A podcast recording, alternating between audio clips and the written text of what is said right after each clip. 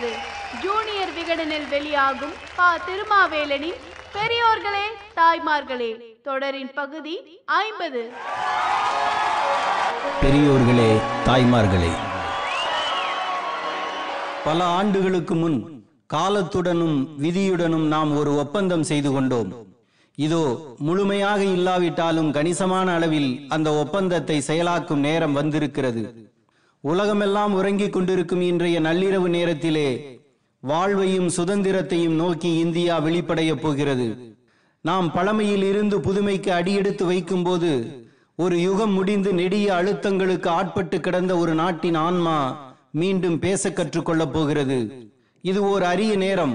இந்த புனிதமான நேரத்திலே இந்திய மக்களுக்காகவும் பறந்து விரிந்த மனிதகுலத்தின் சேவைக்காகவும் நம்மை நாமே அர்ப்பணிக்க சபதம் எடுத்துக் கொள்வது பொருத்தமானது என்று ஆயிரத்தி தொள்ளாயிரத்தி நாற்பத்தி ஏழு ஆகஸ்ட் பதினைந்தாம் தேதி ஜவஹர்லால் நேரு பேசிக்கொண்டே இருக்கிறார். அரங்கத்துக்குள் இருந்தவர்கள் கைதட்டிக் கொண்டே இருக்கிறார்கள். வெளியில் பட்டாசு வெடித்துக் கொண்டே இருக்கிறது. நானூறு ஆண்டு கால நாசகார அடிமைத்தனம் முடிந்து நம்மை நாமே ஆளலாம் என்ற புதிய பொறுப்பை நாம் ஏற்றது அந்த நள்ளிரவு நேரத்தில்தான். இரவிலே வாங்கினோம் இன்னும் விடியவே இல்லை என்பது புதுக்கவிதை. பிரிட்டிஷ் அரசு நமக்கு அதிகாரத்தை கைமாற்றி தருவதாக அதிகாரப்பூர்வமாக அறிவித்தவர் மவுண்ட் பேட்டன் மார்ச் இருபத்தி நாலாம் தேதி அவர் இந்திய வைஸ்ராயானார்.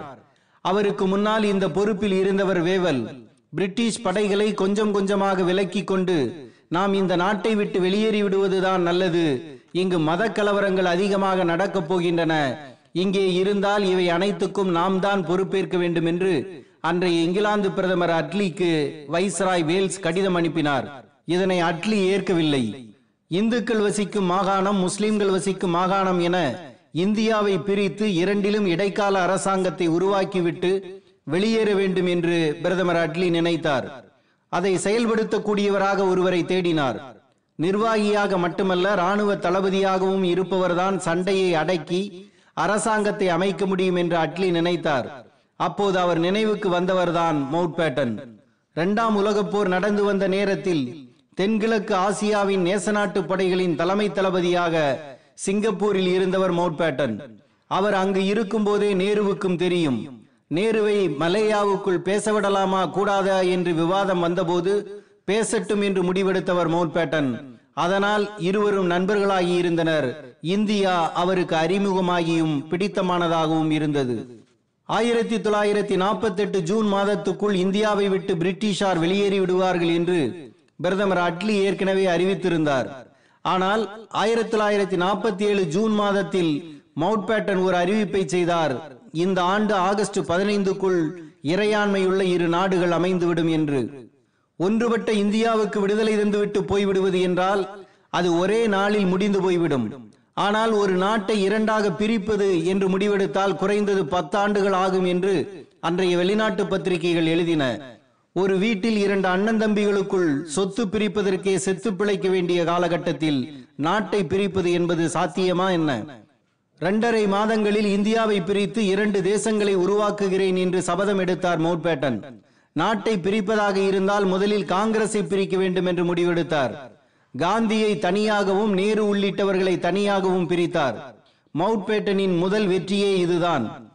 இடைக்கால இந்தியா அமைந்தால் உங்கள் கையில் அதிகாரம் வந்து சேரும் என்பது நேருவுக்கு மகிழ்ச்சியை கொடுத்தது. நீங்கள் கேட்கும் தனி நாடும் உங்களுக்கு கிடைக்கும் என்பது ஜின்னாவுக்கு மகிழ்ச்சியை கொடுத்தது. ஜின்னாவுக்கு நாடு நேருவுக்கு அதிகாரம் மவுண்ட் பேட்டனின் எளிய சூத்திரம் இதுதான். நேரு ஜின்னா மவுண்ட் பேட்டன் ஆகிய மூன்று பேருக்குமே பிடிக்காத கோரிக்கைகளை காந்தி வைத்தார். இந்திய பிரிவினையை பிரிட்டிஷார் செய்யக்கூடாது. இங்கு இடைக்கால அரசு உடனடியாக அமைந்து அதற்கு ஜின்னா பொறுப்பேற்க வேண்டும் என்றார் காந்தி. வெளியேற தயாராக இல்லை மவுண்ட்பேட்டன். ஜின்னாவுக்கு அதிகாரம் போய் சேருவதை விரும்பவில்லை நேரு. ஒன்றுபட்ட இந்தியாவில் தலைமை பொறுப்பை ஏற்பதை ஜின்னாவும் விரும்பவில்லை. எனவே இந்திய விடுதலைக்கான இறுதிக்கட்ட பேச்சுவார்த்தைகளில் ஓரங்கட்டப்பட்டார் காந்தி. இப்போது நான் தனித்து விடப்பட்டுள்ளதைப் போல உணர்கிறேன். எனது புரிதல் தவறானது என்று நேருவும் படையிலும் நினைக்கின்றனர். வயது காரணமாக எனது உடல் நலம் கெட்டுப்போய்விட்டதோ என்று அச்சப்படுகின்றனர். இந்த விலையை கொடுத்து நாம் அடையக்கூடிய எதிர்கால சுதந்திரம் இருள் மிக்கதாக இருக்க போகிறது என்று ஜூன் ஒன்னாம் நாள் நள்ளிரவு நேரத்தில் தனது செயலாளர் பியாரிலாலிடம் காந்தி சொன்னார். அதற்கு மூன்று நாட்கள் கழித்து ஆகஸ்ட் பதினைந்தாம் தேதி இரண்டு நாடுகள் அமையும் என்று மவுண்ட் பேட்டன் அறிவித்தார். இந்திய வரைபடத்தை பிரிக்கும் வேலை பிரிட்டிஷ் வழக்கறிஞர் சர் சிரில் ராபர்ட் கிளிப் என்பவரிடம் ஒப்படைக்கப்பட்டது. ஜூலை எட்டாம் நாள் அவர் இந்தியா வந்தார். ஜூலை பனிரெண்டாம் நாள் தான் அவர் இந்திய வரைபடத்தையே பார்த்தார். ஆகஸ்ட் ஒன்பதாம் தேதி கோடு போட்டு முடித்து விட்டார். வீட்டுக்குள் கோடு போடும் சம்சாரம் அது மின்சாரம் படம் எடுக்கவே விசுவுக்கு முப்பத்தைந்து நாட்கள் ஆயின. இரண்டு தேசத்தை இருபத்தேழு நாட்களில் பிரித்தார் சிரில் ராட் கிளிப். ஆயிரத்தி தொள்ளாயிரத்தி நாற்பத்தி ஏழாம் ஆண்டு ஆகஸ்ட் மாதத்துக்கும் ஆயிரத்தி தொள்ளாயிரத்தி நாற்பத்தி எட்டாம் ஆண்டு மார்ச் மாதத்துக்கும் இடையில் சுமார் நாற்பத்தைந்து லட்சம் இந்துக்களும் சீக்கியர்களும் மேற்கு பாகிஸ்தானில் இருந்து இந்தியாவுக்கு அகதிகளாக வந்தார்கள். அறுபது லட்சம் முஸ்லிம்கள் இங்கிருந்து பாகிஸ்தானுக்கு அகதிகளாக போனார்கள். கொலையும் கொள்ளையும் பாலியல் பலாத்காரமும் பாவச் செயல்களும் இரண்டு பக்கங்களிலும் நடந்தன. இந்திய பிரிவினையை பற்றி எழுதும் எல்லா வரலாற்றாசிரியர்களும் கோடிக்கணக்கான மக்களின் உயிர்கள் தொடர்பான ஒரு விஷயத்தில் காட்டப்பட்ட பண்பற்ற அலட்சியத்துக்காக நேருவையும் ஜின்னாவையும் மவுட்பேட்டனையும் கண்டிக்க தவறவில்லை. வரலாற்றின் மிகப்பெரிய நிர்வாக நடவடிக்கை ஒன்றை இரண்டரை மாதங்களுக்கும் குறைவான காலத்தில் நிறைவேற்றியதாக மவுண்ட் பேட்டன் பெருமையடித்துக் கொண்டார். நேரத்தை தள்ளி போட்டால் கலவரம் தொடர்ந்து நடக்கும் என்று நினைத்தார். அதனால் அடுத்து ஏதாவது முக்கியமான நாள் வருகிறதா என பார்த்தார். இரண்டாம் உலகப் போரில் இங்கிலாந்து உள்ளிட்ட நேச நாடுகளிடம் ஜப்பான் சரணடைந்த நாள் ஆகஸ்ட் பதினைந்து. அதையே இந்திய விடுதலைக்கான நாளாக குறித்தார்.